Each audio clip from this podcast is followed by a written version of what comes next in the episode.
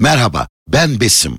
%30 devlet katkısı ve yatırım komitesinin fon danışmanlığıyla birikimlerinize değer katan Alyans Besim. Bes bes bes alyanstır bes bes bes alyans. Siz de bireysel emeklilik sistemine Alyans Yaşam ve Emeklilikle katılın. Besiniz Alyans, kafanız rahat olsun. Detaylı bilgi alyans.com.tr, acentelerimiz ve anlaşmalı banka şubelerimizde. Bes bes bes alyanstır bes bes bes alyans.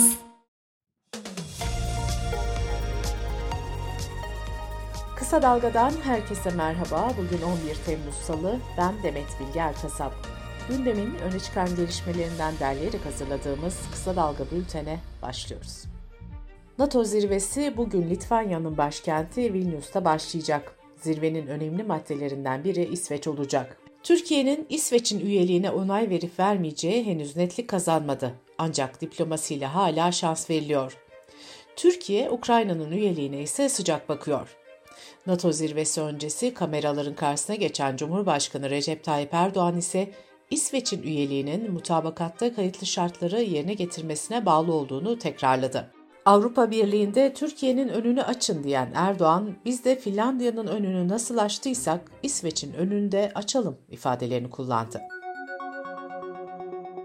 ABD Başkanı Joe Biden ise İsveç'in NATO üyesi olması gerektiğini belirtirken bu ülkede düzenlenen Kur'an yakma eylemlerinin Cumhurbaşkanı Erdoğan'ı zor durumda bıraktığını söyledi. Biden, Ukrayna'nın ise NATO üyeliği için hazır olmadığını belirtti. İç siyaset gündeminin ilk sıralarında yine CHP'de yaşanan değişim tartışmaları ve kulislerden sızan bilgiler var. CHP lideri Kemal Kılıçdaroğlu, Independent Türkçe'den Ali Kemal Erdem'in sorularını yanıtlarken, genel başkanlığı bırakıp bırakmayacağı konusunda yeri ve zamanı geldiğinde gereği yapılacaktır dedi. Kemal Kılıçdaroğlu, partide gerçek anlamda yenilenmenin kapılarını sonuna kadar açacağım diye konuştu. T24 yazarı Candan Yıldız ise İstanbul Büyükşehir Belediye Başkanı Ekrem İmamoğlu'nun İstanbul'da CHP milletvekilleri Engin Altay, Bülent Tezcan ve CHP Grup Başkanı Özgür Özel'le bir araya geldiği kulisini paylaştı. Bu arada Hürriyet gazetesi yazarı Abdülkadir Selvi ise İmamoğlu'nun yeni bir parti kurabileceğini yazdı. CHP'deki bu karmaşık durum kamuoyu araştırma şirketleri tarafından da halka soruldu. Aksoy araştırmanın CHP seçmeniyle yaptığı ankette katılımcıların %78,5'u partide değişim gerektiğini söyledi.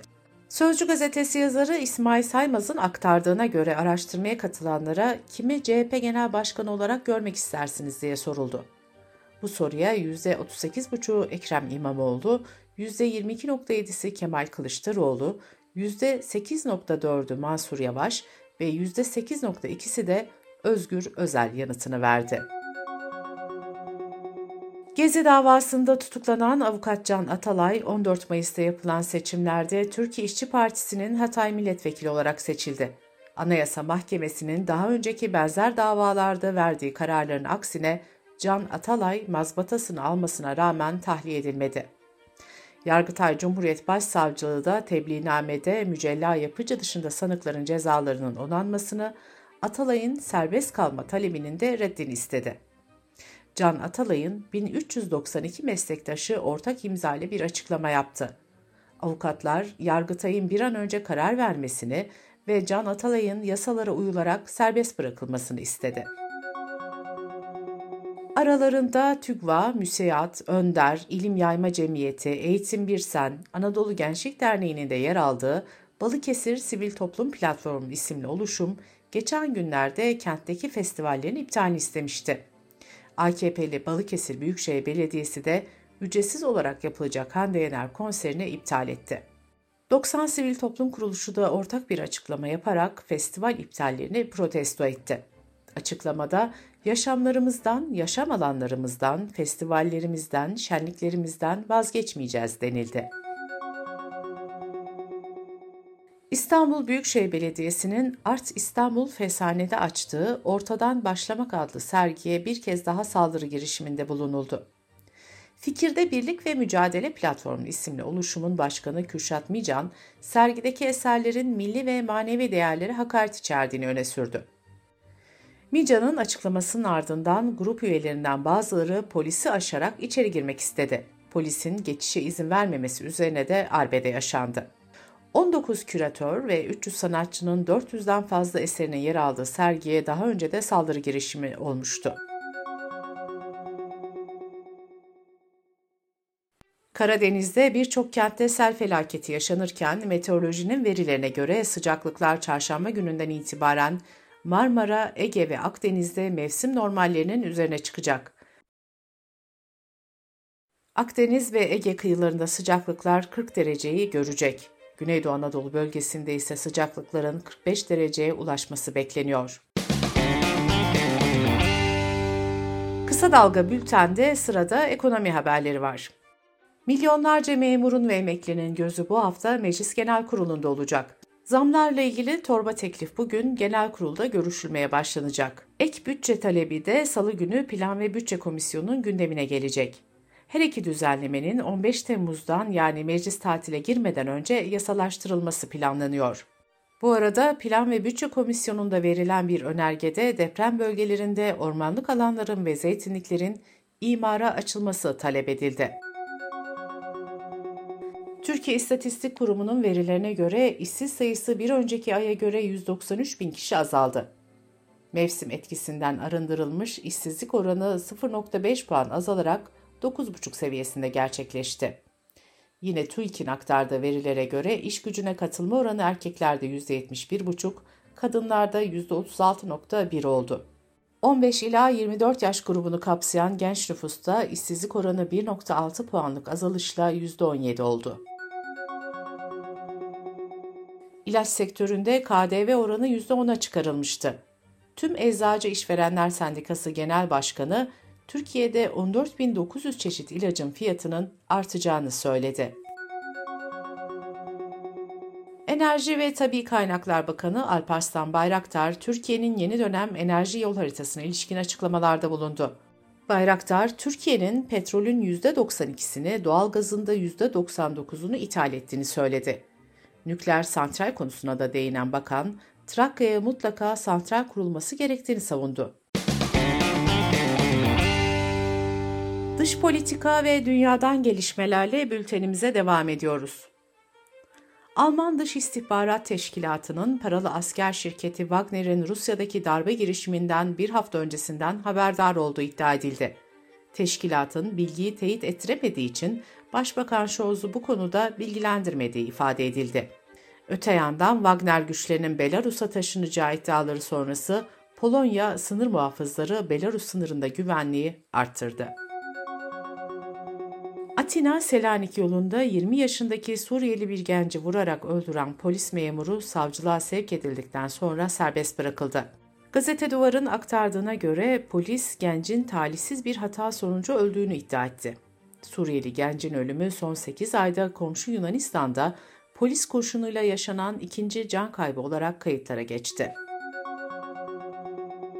İçinde 200 göçmenin bulunduğu bir tekne İspanya'nın Kanarya Adaları açıklarında kayboldu. Kanarya Adalarını hedefleyen Batı Afrika rotası en çok göçmen ölümünün yaşandığı hatlardan biri. Güçlü Atlas Okyanusu akıntıları balıkçı teknelerini alabora edebiliyor. Birleşmiş Milletler Uluslararası Göç Örgütü geçen yıl burada en az 559 kişinin öldüğünü açıkladı. Göç politikası konusundaki anlaşmazlık sonucu koalisyon hükümetinin istifa ettiği Hollanda'da Başbakan Mark Rutte Kasım ayındaki seçimlerden sonra siyaseti bırakacağını açıkladı. Hollanda'da hükümet 7 Temmuz'da istifa etmişti. Başbakan, hükümeti oluşturan 4 koalisyon partisi arasında göçmen politikaları konusundaki görüş ayrılıklarının giderilemediğini belirtmişti. İtalya'da hükümet istihdamda yaşanan açığı kapatmak için Avrupa Birliği vatandaşları dışında kalanlara verilen çalışma iznini artırma kararı aldı. Buna göre her yıl 31 bin olan çalışma izni sayısı 2025'e kadar 425 bine çıkarılacak. Çin'de bir anaokulunda gerçekleştirilen bıçaklı saldırıda 3 çocuk 6 kişi yaşamını yitirdi. 25 yaşındaki şüpheli erkek yakalanarak gözaltına alındı. Çin'de Ağustos 2022'de de benzer bir bıçaklı saldırı yaşanmış, yine bir anaokulu hedef alınmış ve 3 kişi yaşamını yitirmişti. Almanya'da aile içi şiddet ve erkek şiddeti vakaları artıyor. 2022 yılında 157.550 ev içi şiddet vakası kaydedildi. İçişleri Bakanı mağdur kadınlara failleri ihbar etme çağrısında bulundu. Avrupa İlaç Ajansı zayıflama aşılarının bazılarını intiharla ilişkili düşüncelere yol açma şüphesiyle inceleme altına aldı. İnceleme İzlanda'nın bu şekilde 3 vakayı ajansa bildirmesi sonrası başladı. Bu aşıların prospektüsünde kullanıcılar ani ruh durumu değişimlerine karşı dikkatli olunması konusunda uyarılıyor. Bu tür endişe hallerine kapılınması durumunda sağlık kurumuna başvurulması çağrısı yapılıyor.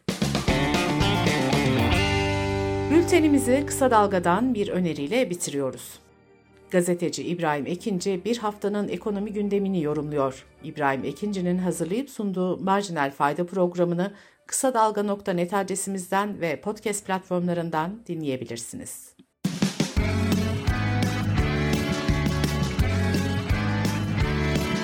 Kulağınız bizde olsun. Kısa Dalga Podcast. Merhaba, ben Besim. %30 devlet katkısı ve yatırım komitesinin fon danışmanlığıyla birikimlerinize değer katan Alyans Besim. Bes bes bes alyanstır bes bes bes alyans. Siz de bireysel emeklilik sistemine Alyans Yaşam ve Emeklilikle katılın. Besiniz Alyans, kafanız rahat olsun. Detaylı bilgi alyans.com.tr, acentelerimiz ve anlaşmalı banka şubelerimizde. Bes bes bes alyanstır bes bes bes alyans.